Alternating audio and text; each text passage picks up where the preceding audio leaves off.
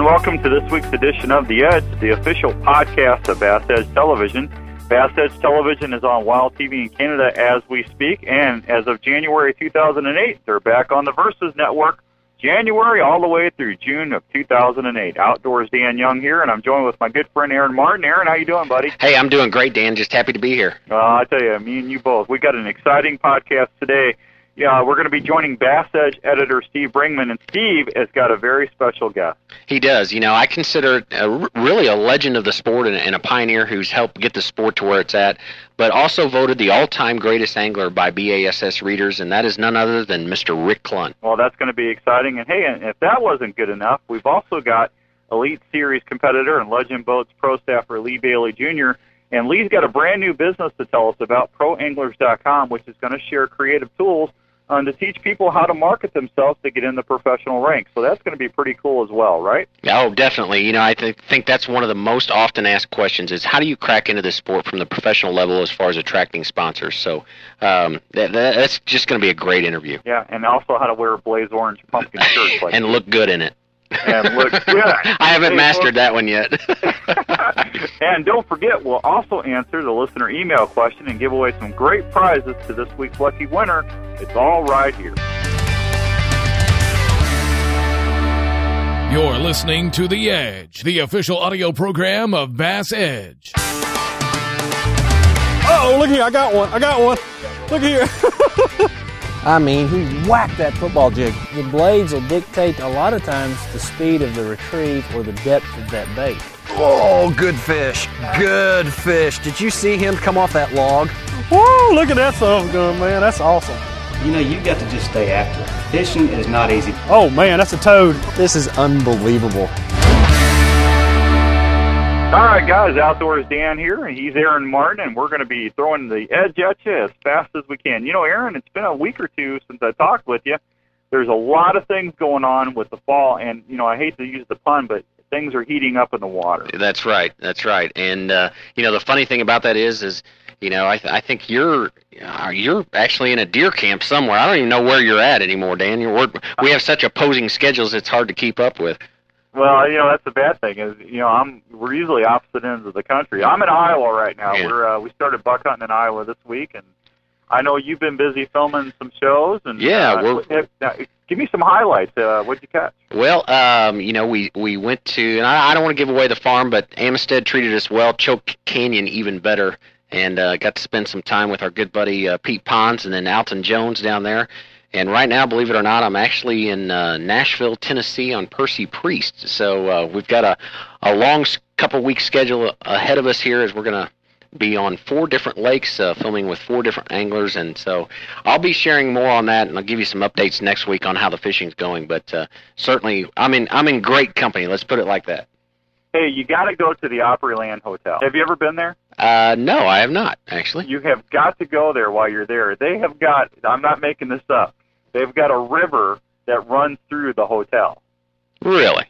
And it's got. Does that mean fish in it? It's got fish in it. now we're talking. you have to go check that out. I definitely will because I mean, you know, Nashville it's a it's a great city and there's a lot of a lot of things uh, down here and you know certainly the birth of country music. Um, but yeah, it's a, it's a great city. I will definitely check that out. May even have to you, take my collapsible rod in with me. Yeah, you know what? I tried to bowfish that. They wouldn't let me. You standing on the balcony trying to get a bead yeah. on one. Yeah. So. Hey, but, you know what? I, I've been getting a ton of questions and emails on the radio shows lately. People are wanting to know about presentations for the fall, and you know, I, since you've been traveling, I haven't had you on, and you know, I know you have some great advice for our listeners. Well, I do. You know, this is that time of year when the when the the air temperature is cooling, which ultimately starts cooling down the surface temperature on the lake. Now, that you know the the deeper water that doesn't happen as quickly as one might think. But again, going back to previous uh, podcasts that we've had on here leading into this segment, and then also the articles on the website, you know, that really starts affecting the backs of the creeks as those sheds start moving. Uh, those fish become more active as the water becomes more comfortable. Um, you know, there's a couple different things that's going on right now, and a lot of popularity is has been centered around the swim bait. And you know, while down at Amistad, growing up in the Midwest, that's just something that really was a, a little bit later introduced into my repertoire, I guess, if you will. But uh, while down there, I did a lot of, of swim bait fishing, and you know, I came out with this. I'm I'm using those Basstrix, which any swim bait is good, but that's one in particular that I like. And throwing that, um, really, the one that has the eyes just on a on a big seven aught hook, uh, wide gap hook that has a little weight in the belly of the hook, and you just throw it out there and you just do a steady retrieve. And you're talking about something that is really really easy to fish. You know, it's much like a, a spinnerbait. You don't have to do a lot with it. But one of the things, Dan, that happens with that that I realized is when the fish comes up and hits that, really on the first three times that it bumps it, you know, it feels like it's it's just coming up and bumping the tail. You can't set the hook. And you're talking about something that's hard to do is whenever you get a strike and you can't set the hook on the first time. You know, the first time it'll go bump, second time bump. And then on that third time, normally what happens is when it comes up, it just comes up and eats it and then takes off and the rod just loads up. It's kind of like fishing a suspended jerkbait as far as, you know, how it loads up on the rod. But, you know, I missed several fish right off the bat uh, until I really got that, that figured out. But, um, you know, I think a lot of that is because those bass are trying to kill that prey. And because of the dorsal fin on the back of, let's say, a shad or a bait fish or uh, the tilapia that they happen to be feeding on down there, um, you know, they can't inhale or swallow that bait fish tail first. They have to kill it and then suck it in head first so that it goes down, you know, their di- through their digestive system. The other thing that's that's taking place is the schooling fish. You know, now is that time of year to when those those big schools of fish really get aggressive. You're talking about exciting action, and that is when you see those acres of schooling fish come up, whether it be largemouth or spotted bass. You know, being able to throw out there in them, and you know, you can use a pencil popper. Uh, some kind of a popping bait surface lure or throw like a uh, lipless uh, crankbait through them or a jerk bait which works extremely well. That's one of the things i did down in amistad is just a suspending suspending jerk bait out there in the middle of them and you know a lot of times those bigger fish will hold under those surface feeding fish which sometimes can be smaller but there's often times you know that it has some bigger fish right up on surface as well. But i'm telling you you can literally catch a lot of fish in a short period of time no, it's neat when you're out there and you start seeing all those bait fish porpoise out of the water. Yeah. You know what's going on. Well, it, the- it is, Dan, and yeah. and that's a great point. And you know, one of the things that Pete Ponds taught me while I was down there was, you know, when you're targeting schooling fish and you're just throwing out to the masses of that explosion, one of the things that he employs is it's kind of like bird hunting, whether it be dove or quail. You've got to pick out when you look at that covey of those several birds. It's just same way in fish. And he said, pick out a fish, spot a fish, and then plot a course of where you think that fish is going to be. Sometimes it works, you know, very very effective, but with m- multiple tries and and really getting that that line of sight into it, you know, you can actually pick out a bigger fish and then try and particularly catch that fish. And I thought that was very interesting because normally you oh. think Oh. of throwing the schooling fish that you're just, you know, whatever happens happens. Yeah, no, I think that's a great point. I'm, I know they do that in saltwater all the time, Aaron. Exactly. So there you go. And what about the fall fishing? You know, the fall fishing, I tell you what, I'm just so wrapped up right now with I, I cannot wait to you know, spinnerbait bite is I mean, it's getting ready to be on depending on where you're at. Um, certainly to the north now, I, th- I think it's rocking and rolling. But uh, you know, this again, this is my favorite time of year, spring and fall. Uh, this is when the fish become active, and really the fall pattern is just the reverse of the spring. Now they're moving back um, into that shallower water, out of those deep ponds. And again, I'm going to the back of the creeks. You know, uh, I just want to be able to target fish, be able to flip, and and just really, you know, we've been all summer long fishing deep and drop shotting and doing all this finesse stuff to try and convert. Well, now it's time to uh, to pick up the the rod and go to work and go, you know, motoring down the bank as quick as what you can go, just covering water. Oh, absolutely. Well, all the fall foliage up here has changed in Iowa and in Minnesota. Uh, it's really changing up there. Matter of fact, they got snow today. Wow, holy yeah, cow! so if fall is definitely here, my friend. That's right. Yeah, well, you know what, folks? We need to take a short break, but when we come back, you're going to hear from the master, Mr. Rick Clunn, and we're going to have some other good stuff right here for you on the edge.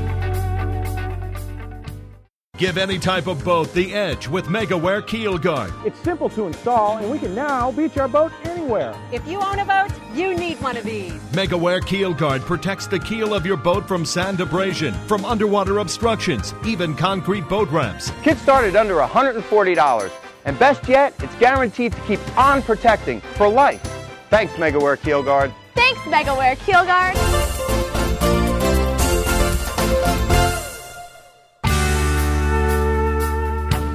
Well, welcome back to the Edge. This is Steve Brigman, and I'm here with Rick Clunn, voted the greatest angler by ESPN fan poll. Man, it's good to have you here on the edge today, Rick. Uh, Steve, appreciate the new experience here. well, uh, a couple old hands like me and you doing uh, a podcast is uh, uh, says something about what's going on in fishing today. And of course, you know, one of the great things when I talk to you about is, is you give me such a perspective of, of the past and, and, and the history of the sport. And today I would like to talk to you about uh, this mental aspect, which you were one of the very early pioneers and, and still really uh, one of the, the main people that in the sport that, that talks about the mental aspects of fishing. Can you talk to me just a little bit about where that all began in your fishing career? Well, actually, it began before my fishing career. It began in my early youth athletic days when I realized that the my, my main strength usually in an athletic event, whether it was basketball or football, was the mental side. I, I wasn't a gifted athlete physically. Uh, I wasn't that fast. I wasn't that big, and and but but a lot of people, but I, coaches and stuff started to point out that I I, I usually outthought the other players, and so when I got interested in fishing, I, I really it, that that fascinated me even more because in fishing I, I realized early on that it didn't require it, it was a sport, and I truly believe that, but it didn't require these super athletic physical abilities that other sports did. So even more so, I thought this this may be a science of the mind more than a than a, a science of all the other human elements. Uh, you know, and, and yeah, we do. The, the physical part does figure in, but it, still the mental part is really the the whole key to, to the, this infinite amount of variables that we deal with in the sport of fishing. What are some of some What are some of the first mental aspects that you started uh, uh, discovering and exploring in your fishing? Well, a lot of it is uh, the ones I actually started exploring in fishing, and really you'd heard them your whole life in other uh, sports, and even heard them in other uh, professions, and that is how much your attitude and your and your and your positive versus negative thought patterns affect the results of what you're doing. Uh, and, and, and and fishing is even where you're you're not dealing with an inanimate object like a basketball or a goal that's not moving. Fishing, you're actually dealing with another cre- living creature that moves, and it's not always even visible. And so, and the fact that your attitude, even in something like that, might be playing a lot bigger role than most people thought, is what I really eventually discovered. Uh, let's talk about confidence. You know, it's football season. I've been watching a few games on television. You see the the momentum shifts, and you really get a sense that the teams are having confidence shifts. Do, do you believe how important is that in fishing? And do you believe it's it's a controllable factor? I think it's uh, I think it's the confidence as far as a controllable factor. Eventually, I think it is controllable, but it's also it's also one of those things that's very fragile. Even guys with this huge amount of confidence in fishing and in other sports, uh, that is not as there. It's not as solid of a of a platform as most people think it is. It doesn't take that much to upset your confidence, and you see it in, in major sports where a team all of a sudden that was so good. Uh, look at you know this year in college uh, football, teams are being beat by teams that are not a third of their size, and and once they got beat by that one, they lose confidence immediately almost. So, mm-hmm. and then you got to recover it, and that's harder than getting it the first time. It's actually being able to recover your your your confidence. And fishermen are notoriously negative. Okay, when you go fishing, most of us at home think about well, it's going to be a pretty day, and man, I'm going to catch a lot of fish, and and the weather's going to be perfect. And the minute you get there, immediately that turns around. You go, dang, it looks like we have a storm today. The wind's blowing a lot harder than I thought. The water's muddier than I thought. So already he's got three negative things. And really what it boils down to in the long run is who wins. There's this little negative. Remember in the old days, you had a little negative devil, a devil on one right. shoulder, an angel on the other. Right, right. Well, and that's kind of what's going on here. The devil's going, "You ain't gonna catch crap today," and, and he just says, "Don't listen to him. Yeah, the wind is blowing and it's muddy, but you don't have as many boats out there today, and the fish are gonna stay more active. So this, it's a matter of which one of these little voices wins." And that's really where confidence comes from. If you got a lot more, if you're listening to the little, the, little devil over here a lot more than you are the positive one, then eventually that is what erodes your confidence, or what builds your confidence. Well, Rick, the last time you and I spoke, we you spoke to me about uh, vision, uh, like like say the way Michael Jordan sees the court. Talk to me a little bit about uh, how you see vision in fishing. Well, vision in fishing is is again, I think probably it's the it's the key to awareness. Uh, that's where awareness starts in humans. In humans, unlike a lot of creatures, our eyes are our dominant sense. And so let's let's start with vision because I, I think eventually you have to incorporate all your senses, much like a, a wild animal does. But let's start with vision because vision is what we tend to dominate most human activities, and it's certainly true in fishing.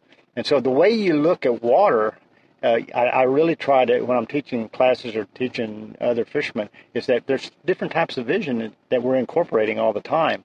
Uh, and I'm uh, in in a, a, full court awareness like in basketball would be it's kind of like wide angle vision in, in fishing where you're actually see, you, you got to you're seeing everything within your periphery uh, and uh, around you and then it, it, there's guys that do a lot of what we call the technique of flipping and they have more of a tunnel vision in other words they don't necessarily see across in their peripheral vision a, a, a, bass chasing a minnow on the on the far bank, or a blue heron, you know, chasing brim down the bank. But these are all important indicators if you're a fisherman to what may be going on. Is this area alive? Is this area dead? Those are all important indicators. But a, a tunnel guy with tunnel vision may not see this. But on the other hand, a guy who has wide angle vision may not see the detail that's also very important that, that a, that a flipper or the tunnel vision guy sees. In other words, the, the is flipping a dock. He, he knows exactly which side of the, the of the dock the, the fish are sitting on. He can see the crawfish hose in the bank. He sees the brims suspended under the dock.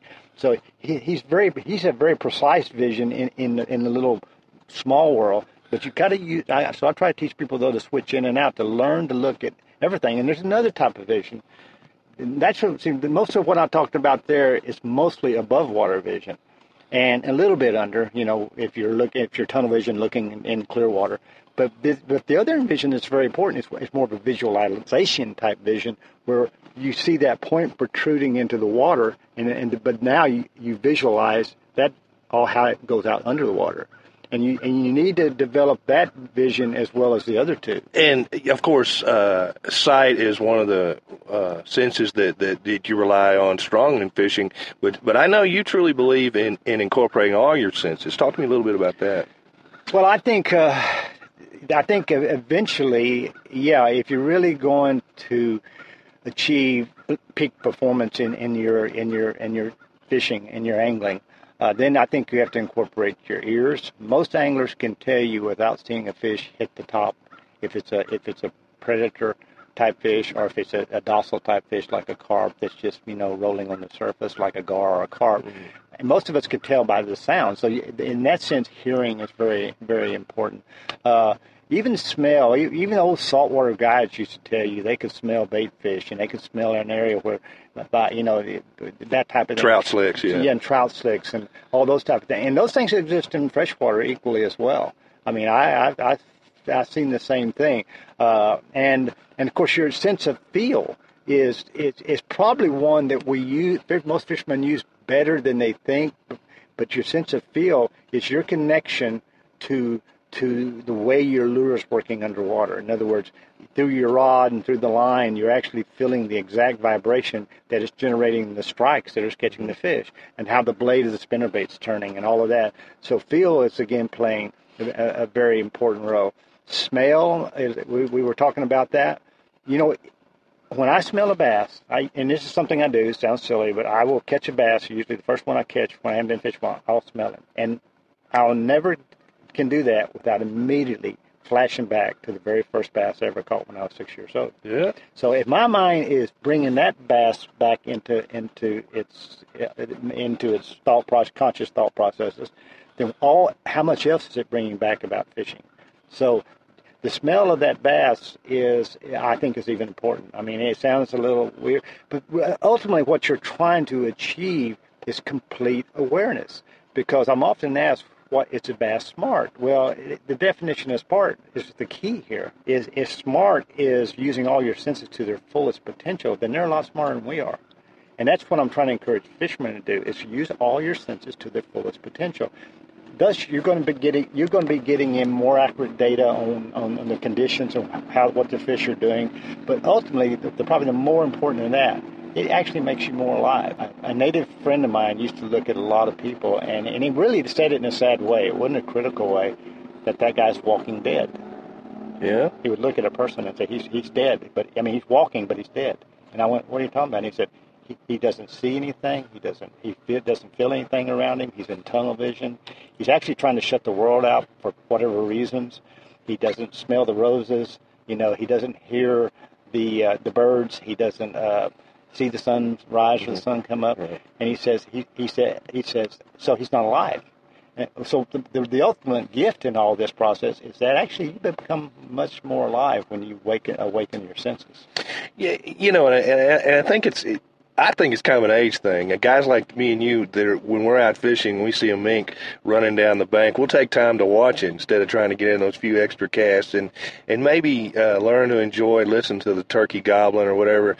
Uh, do you think that kind of appreciation and that kind of tuning into nature can actually make you a better fisherman? Absolutely, it's going to make you a better fisherman. Awareness is, you know, you've heard me say, is better than being aware. It's being better than smart. I mean, uh, I can I can pick on a lot of. I can. I, let me pick on one of my best friends, Guido Hibdon. Okay.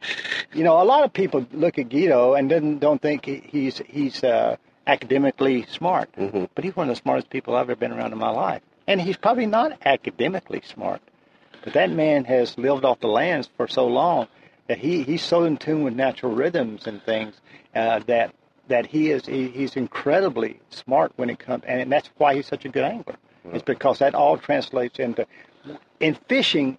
You have to reconnect yourself with natural rhythms if you want to be a good angler.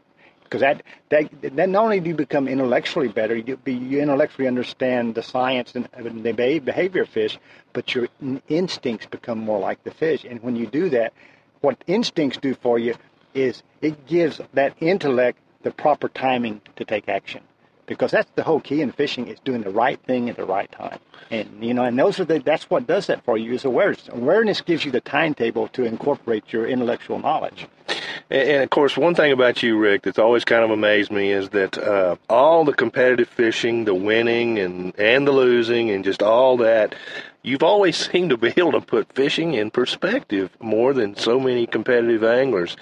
Uh, talk to me about just what that means to you personally. I mean, I'm, I'm I fight that all the time because I am an extreme competitor. I am real hard on myself, and I actually will, you know, get get down on myself. And in doing that, I, I actually become like that. I kind of become part of the Walking Dead again. I shut down a lot of the things that I've gotten to to experience uh, in, in fishing. So I have really, I really have tried to make an effort to, even, to realize that it's important in the context of, of me and my family, what I do, but in the big scheme of things, I mean, it's it's not that important. Uh, and and again, I'm the luckiest person in the world. But if I don't take advantage of these opportunities, like you said, to hear a turkey in the woods and really pay attention to it, or pay attention to some raccoon chasing crawfish down the bank, then I'm cheating myself out of, out of much greater honors and awards than any trophy or you know, it's going to give you. Well, that's fantastic, Rick. I, I think I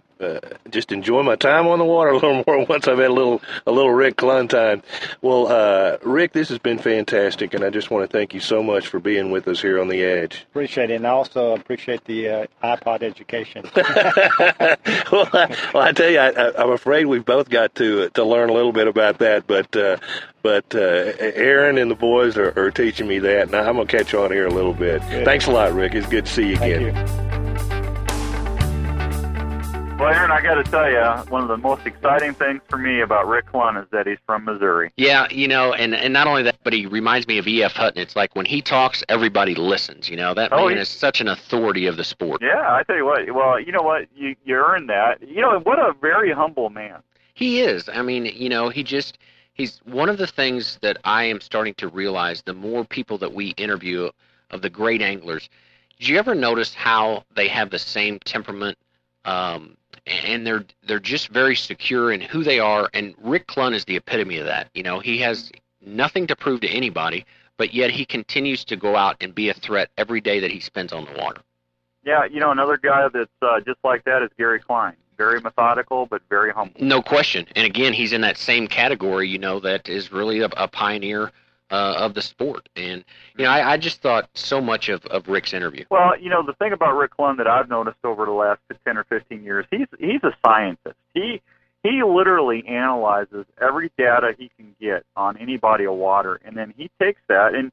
I know you do the same thing because you were driving me crazy at the sports show in St. Louis. And you were telling me about all the stuff you enter in your in your day books and your GPS and all this other stuff. But you you really have to do that because you can go back and analyze, and you know what you're going to face at every time of the year when you get to that body of water again. Well, and that's right. But Rick is one of the true. The the difference is, I think, you know, Rick is what I consider a true out, outdoorsman. He has that that Native American background, that influence in his life, and you know, his topic of confidence was so just really mimicking the the theme of Bass Edge and what Jay McNamara says through his book here on the Edge. You know, but he just he really believes that you have to use all of your senses, you know, to be a, a very good fisherman. And Yep. you know what amazes me is that when he made that comment that he felt like that you know he he's not a gifted athlete to where he had some amazing skill or something like that, and he felt as if you know that he has to depend on those other senses um, to to compensate for his lack of physical ability. Yep, and not to give in to negative thoughts. Yeah, yeah, and and that's one of the things that that he brought up when I got to thinking about that and listening to he and Steve's conversation was from the standpoint is that you know he made that point that fishermen are so anxious to get on the water and get there and they're excited, but then guess what? They get to the boat ramp and maybe the weather's off, or maybe the water clarity's not what it was, or maybe the lake's low, and instantly that pattern of negative thought or negative emotion that comes into that situation can totally affect the outcome of your day and certainly in the enjoyment of it, even if you're just a recreational angler. Well, I tell you what, there was a lot of great stuff there, and I think Steve did a pretty good job of. You know, the thing with Rick, he's kind of a. I I don't know if I want to say this the way it's going to sound, but he's almost like an introvert in a way. Have you noticed that? Oh, no question, no question, and I, and I think he would he would share that. But you know, his, hi I think his position on that is again comes from just his security with who he is as a not only as an angler but also as a person, and and that mm-hmm. confidence that he exudes. I mean, certainly shows up in his results. You know, as an angler, no question. Well, he's the man. I mean, Rick Rick Clunn's very well respected everywhere around the world. So that was a very very good segment. No question. All right, we need to take another break, folks. When we come back, back to my favorite part of the podcast, the product giveaway and listener email, right here on the Edge. You've got the truck. You've got the toys. Now it's time to get the hitch that gives you more time to play with both. It's the Tow and Stow Receiver Hitch by B&W. You want options? Select the ball size, adjust the height to level the trailer, or stow it out of the way in just seconds. It's 10,000 towing pounds worth of durability, convenience, and the latest technology that has made B&W famous. The Tow and Stow Receiver Hitch by B&W. Call 1-866-BEST-HITCH. Welcome back to The Edge, the official podcast of Bass Edge. All right, we're back on the edge, and it's time to award this week's lucky winner. And this week's lucky winner, I can't believe it, is going to receive a complete line of Bass Edge gear. And you know the thing that irks me about this, Mr. Martin, What's I have that? yet to get my pumpkin shirt. well, it's Halloween. We're gonna have to fix It's that, Hall- right? It's, yeah, it's October. I I was going to go as Aaron Martin for Halloween, but see, I can't because I don't have my Bass Edge. Now, I think your personal wardrobe consultant told you that you were fall colors, and here we've dropped the ball. Yeah, I'm I'm a little I'm a little devastated, but you know what? I'll get over it. And but uh, hey, this week's lucky winner it goes out to Carmen uh, from Frederick, Maryland, so all the way on the East Coast. So, wait, congratulations, Carmen. That's the awesome. east side. That's away. All right. Yeah, there you go. And hey, this week's question is from a what a great name, Daniel. That's yeah. From Daniel in South San Francisco. And Aaron, what is it? Hey, he uh, Daniel wants to know. He says, "Hi there. I was hoping to get your opinion on whether you think it's a better idea to have one really nice rod and reel or several cheaper rods and reels. I really enjoy bass fishing, but I'm also on a very tight budget." So every penny counts, and man, can I relate with that. I can't decide if I should spend $300 for what I would consider to be a very nice rod and reel, or if I would be better off buying two or possibly even three lesser expensive rods and reels for the same amount of money. What would be the main advantages and disadvantages of going with one rod compared to two or three? And Daniel, my goodness, uh, that question is so valid. You have no idea what you just uncovered, and, and it's faced by so many anglers because with not only the, just the the cost of equipment, you know, you, there's so many different choices out there, and knowing what to do um, can certainly put you on your way. There is no right or wrong, but certainly we're going to at least try and help steer you in the right direction. But you know, as you mentioned, there are both advantages and disadvantages to each choice, and I always recommend, if you can, getting the best equipment, but stick within your budget when it comes to terminal tackle like that of rods and reels. You know, sensitivity uh, and feel is the key when it comes to strike detection and landing bass because after all those elements such as the rod and the reel and the line hook that's the only connection between you and the bass. Um, so my suggestion is to look at, you know, taking the latter of, of, of your comment there is to look at purchasing two to three rods and reels starting out so that you're really not handcuffed into a particular technique or specific situation in which the rod is best suited for. And what I mean by that, you know, if, if you only go out and you purchase one rod and reel of very, very high quality, and let's say that's a seven foot, six inch, uh, you know, flipping stick, well, that's not going to be a real effective method for, let's say, using a drop shot or throwing your crankbait. But in selecting these, what I recommend is a spinning reel uh, with a, a rod medium to medium heavy, say about seven foot. This will allow you to do your finesse presentation, such as you know the infamous shaky head or the drop shot, of which you know I uh, absolutely love love to throw but as well as throwing a suspended jerkbait. You know, that's one of the things that spinning rods and reels are, are often overlooked, and I just think it gives it just a fantastic action. You know, as we get later into the winter, um, you know, I normally put down the, the shaky head and, and the drop shot and, and pick up that for the jerkbait. But as far as the bait casting models, you know, I, I certainly suggest a medium heavy seven foot rod works great for jigs and soft plastics and Carolina rigs. And then if you're able to pick up the third choice, uh, that would be a seven foot medium action, which is ideal for your top water and your spinner baits and your crankbaits. So really, you're covering all three bait categories uh, within those three choices. You can stick within your budget, but concerning your reels, you know that Ardent C series is a great entry level reel, has a full three year warranty, ensuring that you know if you do have problems, you're not going to be left out there uh, having to purchase a replacement. But most rods, you know, by the way, they have a lifetime warranty. So if there's a manufacturer's defect, you can send those back in. They'll send you a new one to ensure that you're not going to be spending, uh, you know, additional dollars down the road. But once you have developed, you know, that skill set and you start becoming more into that, that technique specific and as your budget grows, I definitely suggest increasing uh, your selections to more technique specific gear uh, and, and broadening those, those choices within there um, so that, that you can you know attempt to get more bass in the boat. So great question, and best of luck on the water, Daniel. There you go. That was he answered it very well. And you know the best thing about that, what you just told him, is he's going to find out if he goes with three or four different rods or two or three different rod setups.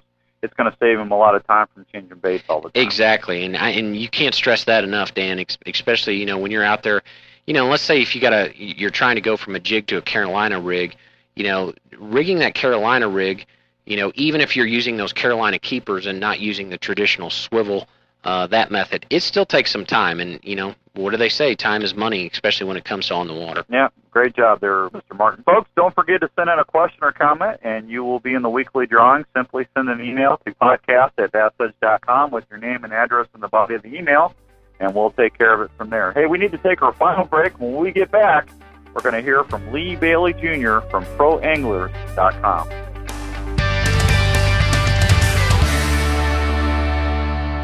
When I'm fishing in a tournament, time is critical. I need fast, easy access to my lures. My Cook's go-to tackle system keeps my bait organized, tangle-free, and within easy reach. It installs in minutes under any deck lid, maximizing the storage space in my boat. And its durable construction lasts even through the harshest conditions. Get organized with Cook's tackle system by calling 188-390-8780 or online at cooksgoto.com.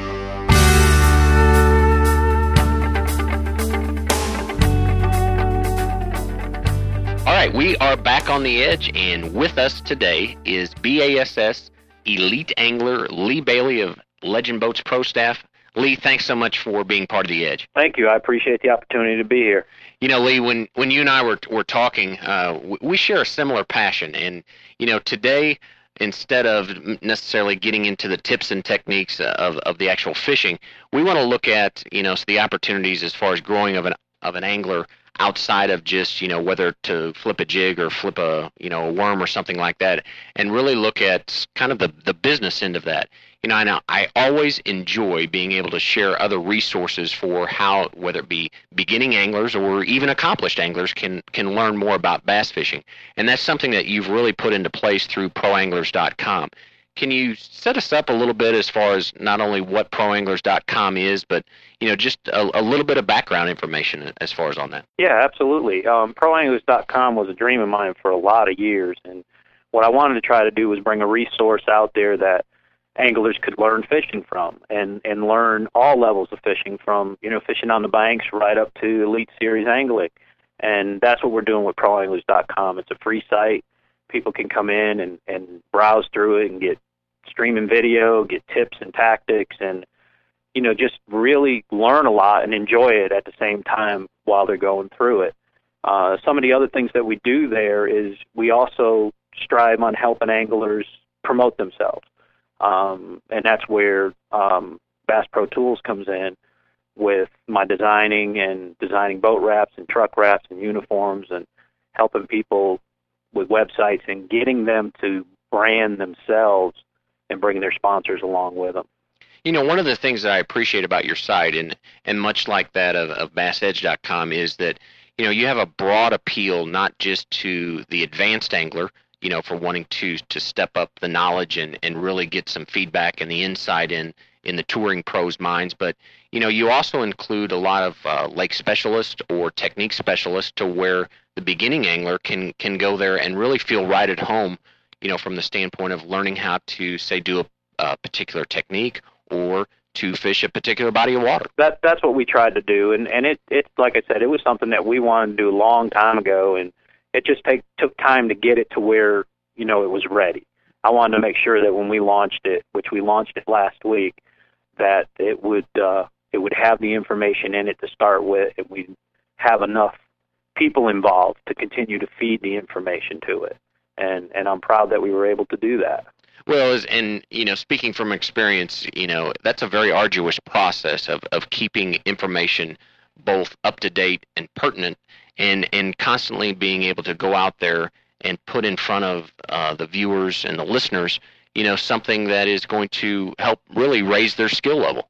Um, you know, how do you how do you go out and and find you know is is there just a wealth of information that's out there, or do you have problems you know finding people to to provide content to you? Well, I, I think there's a wealth of information out there. It's just a matter of of working with anglers, and and that's something that I've learned to do a long time ago. Um, you know, anglers out there that are are just beginning tournament fishing and and just beginning fishing. I mean, they they want to grow, they want to learn, but they also have knowledge that that they probably don't even realize they have in order to pass on. And that's something that we try to do is build relationships with anglers at all levels and and try to help the newer angler as he's beginning his career um, and help promote them and, and help them move forward in this industry. You know, and, and you bring up a very good point because I think that's often overshadowed is it's the stereotype that you know really the the only information that's worthwhile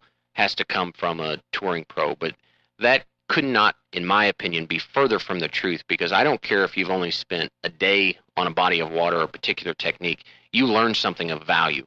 And really, the only way as as a group of anglers that we can grow and and really increase our skill set is by someone sharing those experiences with us, regardless of you know whether you're fishing recreationally or competitively. I agree. I agree a hundred percent there, and and I think a lot of the best information that's out there is from the novice and, and beginning angler because they got a more open mind as they're starting with it. As myself, I'm a I'm I'm a 12 year seasoned professional. I mean, I've been fishing full time for 12 years, and you know, you get you get caught up in it, and you get kind of stereotyped into what you do. And sure, um, most of our, you know, our information and our best finishes that come together come from just listening to people that may have only fished a little bit and tried something a little bit different. I mean, that's where most of the new techniques come from. Well, exactly. And you know, how many times, I mean, you know, I just know from from experience of you know, we we develop habits and and we repeat those habits whether they be good or bad, but you know, that's why I love working with up and coming anglers and and new that are newer to the sport because you know, their open-mindedness, it's almost that, you know, being naive to where they look at the total picture and they're able to go out, you know, and succeed because they don't have any prejudgments that they put in place of what they should or should not be doing. That's exactly right, and and that's where we're hoping that ProAnglers.com is going to going to fill that void and and help those new anglers and help all of us as as we get these new techniques, but also be able to help that angler that might be dreaming about you know moving forward in this in this industry and becoming a a top professional angler um, in his career and help him move along in his marketing and promotion. Sure. You know, and and now shifting gears over to that because one of I would dare say one of the top questions that I get asked, whether it be in person or you know emails that are sent in uh, outside of just technique specific, is you know if if I am aspiring to become and and start fishing more, whether it be on a regional level or even an, a national professional level, you know, how can beginning anglers get tapped into the sponsorship market? Because it just seems like it's just, you know, so overladen with, you know, you have all these anglers out there, but you know, do you have any feedback on that? Because I know that's one of your strengths is in your marketing capabilities. Yeah, I do, uh, and thank you for that that comment. Um, but uh, yeah, I think one of the biggest things that anglers need to look at is just what you said. There are amazing amounts of fishermen out there and an amazing amounts that that at some point want to you know want to try to become a professional, so to speak. And and anglers need to realize that, and they need to find themselves a niche. And you hear me say it a lot that that my my philosophy in all this is branding the angler. The angler needs to find a niche that fits him. And I'll use myself for example with 007. Um, I've been a James Bond fan my whole life, and I was able to bring that in to part of my profile, and it's helped me brand Lee Bailey. And by branding Lee Bailey, it brings in my sponsors to where I can brand them better. I can give them more exposure. And I think a beginning angler needs to look at himself first and what he can do to to make himself stand out and be different from that big pool of anglers that's out there. Well, you know, and I and I relate that back to it's kind of like investing. You know, when you when you talk about investing money, you know, the first recommendation is that you know if you're going to purchase stock or invest dollars into a company, you know, make dang sure that it's a company that you like, that you use, that you understand. And likewise, you know, with with sponsors, you know, you want to make sure that when you approach sponsors that you know it's something that you can be passionate about, that you can look for that niche of how you're going to be of service and bring value to them for them make placing an investment in yourself. Exactly. And and when you're doing that and and branding yourself is what helps stand you apart from everybody else. And then you're going to be able to offer that sponsor more than the the rest of the guys in that pool. And and you got to look at all the promotional avenues that are available to to anglers today. And you know, getting to know your local outdoor writers and working with your local newspapers and, and anything locally that you can get involved in, even if it's just, you know, taking a few members out of the Chamber of Commerce out on the lake and things like that that you're going to be able to bring together to offer a sponsor. And today, I mean, one of the best avenues available is a personal website. Yeah, no question. I mean, you know, what a better way? I mean, it's it's economical um, you can get great exposure through that. You can place, you know, not only photos but graphics, the educational pieces on there, like like we're speaking of. But then, if as you build um, your branding, your personal branding, you know, then that just carries over. It's a very trackable way, um, if that's even a word. But you can track those those numbers to be able to provide then to your sponsors. Hey, this is exactly what's going on uh, and this is hard evidence that support my efforts as far as what I'm doing. And that that was a, a key word right there, hard evidence, because there's such a large pool of anglers out there, and the way the industry is is moving and, and advancing, the the non-industry or non-endemic companies um, look for a lot more hard fact, hard evidence as to what kind of traffic they can get, what kind of numbers they can get, from vehicles driving down the road or or you at certain number of tournaments and how many people you get in front of. And if you do a seminar these are all things that that these non-endemic companies can actually put dollar and cent numbers to. Sure. I mean, it's it's all about. We've heard it several times. It's about impressions. How many impressions can you deliver, and what is the validity of those impressions? You know, that's the first thing that when you set in those meetings, whether it be from a small mom and pop company to a, a large conglomerate or a Fortune 500 company, they want to know, you know, how what is the validity of that that evidence. And um, you know, as as far as getting started, let's say for a beginning angler, let's let's back up. You know, what do you recommend starting at? Let's say a local level, or do you say, you know what, let's just dive right in off the diving board and, and go? Well, I, I'm a tough one to ask that question to because I'm I'm a go getter and I'm a risk taker and and I know I, I quit my job and and I did all of that and dove right into it. Um, but I'm not I'm not going to say that that for everybody. Um, it really depends on the individual um, as to what level of risk they're comfortable with. And I would recommend that that an angler remember that he he does need to take some risk, like you would in any business venture, to get going in this in this industry.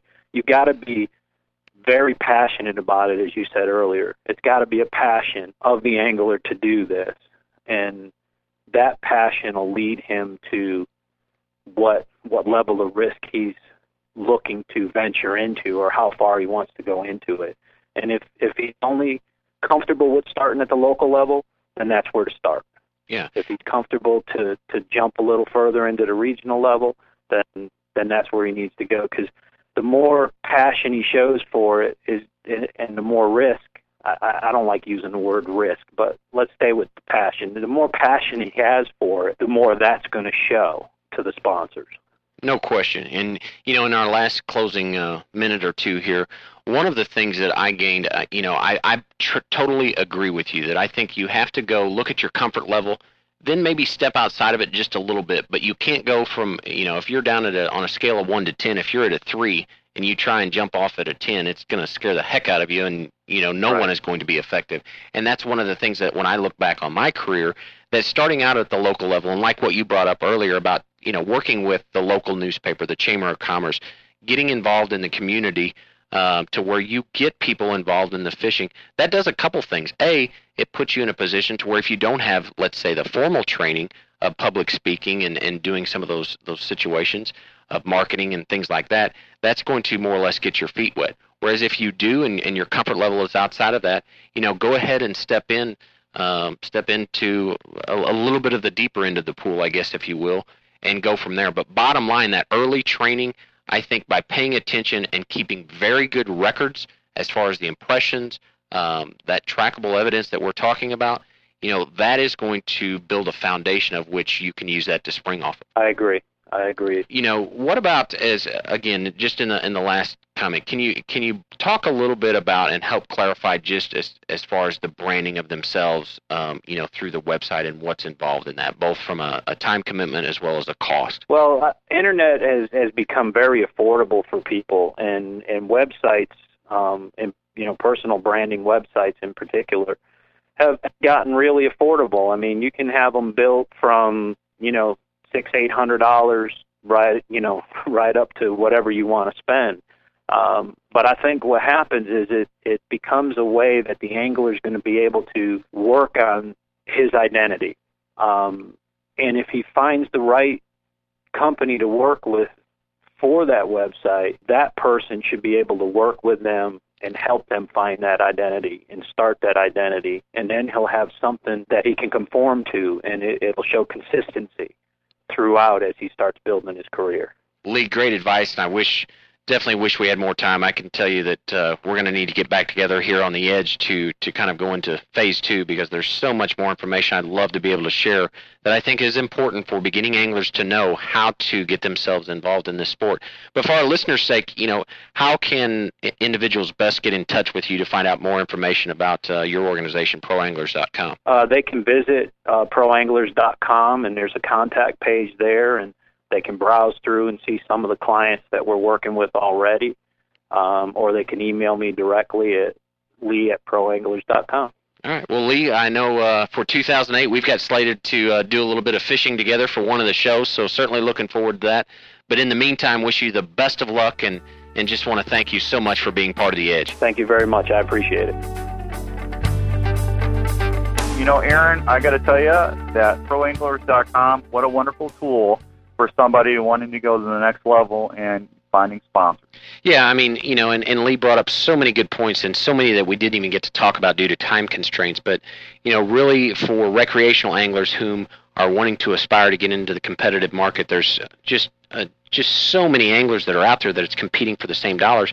But I thought he brought up a great point when he said, as far as branding yourself and setting yourself apart um, you know, within the sponsor market. Yeah, well, it's very important because you know, I when I get questions about it on the hunting side is, well, how do you get to hunt for a living? I said, well, you got to look at it this way. I really don't hunt for a living. I'm out there representing companies, trying to teach and you know, inform and educate you on why you should be shooting or using this equipment. And in the fishing ranks, it's the same thing. You and I, you know, I would even say it's probably even more defined with fishing because for the simple fact every rod probably has several different applications to it and you really have your product knowledge has to be very good to tell people or to articulate that to somebody. No question. Yeah, that's what companies look for. Yeah, I mean, I mean, you're exactly right. I mean, if when I'm often asked, you know, if if from a, a beginning person that's trying to to become, and let's say still has some some college or education years ahead of them, you know, the first thing I tell them to do is get that degree in marketing and get some sales, public speaking abilities, because now even with you know, within the entire outdoor industry, that market, that fan base, which shares demographics with NASCAR and, and bull riding, um, you know, all of those are very, very loyal fans. So now with the introduction, you know, manufacturers and, and companies are seeing that market or that fan base that maybe don't don't even market or produce a product you know that's specific to the outdoors arena. So you know knowing how to publicly speak and represent and create that branding for not only yourself but also for those companies you know it will produce huge dividends. Absolutely. Well and you know what? The more you can learn about cross promotion and how to apply that to people the more receptive companies are going to be towards you know looking taking a serious look at yourself. No question. You know the funnest part about that is dan is is just the ability of of the people that you have the ability to influence and introduce into the outdoors and share that experience with because that's that's really what this is about. It's about a passion you know? Oh absolutely. I mean i when i talk to sponsors they tell me well, who do you reach? I always tell well there's my mom there's my brother um and i got my neighbor down the street and then there's my mom you know, but you know, you have to know that. I mean, they want that information on demographics. They want that quantifiable, valid information on on That's impressions. Right. So. You know, my mom's a strong forty-five, sixty-four. So I mean, that, that's disposable income right there, Aaron. There you go. There you go. it's not qu- it's not always quantity; it's quality. That's right. That's right. So. Well, but no, that was great. ProAnglers.com, folks. Uh, you need to go check that out. I think you'll find that is uh, very enlightening and entertaining as well. And I think that's a great resource to learn. No question. There you go. Well, folks, I can't believe it, but we're out of time again. Man, it flies and, by. Uh, I, I does fly by it. And you know what? You know, we're going to be talking about Christmas stuff here before uh, too much longer. It's crazy. This year's flying by as well. Next week, we're going to have a surprise for you that you need to tune in, and that's all I can say at this time. But you know what? We always have some great information for you on the edge. In the meantime, make sure you visit our website. It is www bassedge.com. Mr. Martin, it's always a pleasure. Likewise, and uh, hope you have a great time in deer camp, and hopefully nobody brought their banjo. Well, I you, yeah, that's a that's a whole other podcast right there. hey, folks, we got to get out of here. For Aaron Martin, this is Outdoors Dan. Thank you so much for listening to the Edge. We'll catch you next time.